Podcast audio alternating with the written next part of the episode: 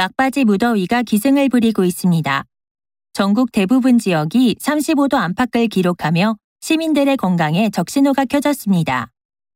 열사병 증상을 보이는 환자들이 연일 응급실을 찾고 있으며 열대야로 불면증을 호소하는 시민들이 늘고 있습니다. 가마솥 더위로 전국 관광지와 번화가를 찾는 사람들의 발길은 줄어들었습니다.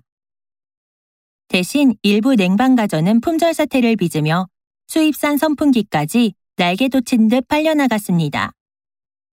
집에만 머물러 있던 집콕 쪽을 겨냥한 호캉스 상품도 인기입니다.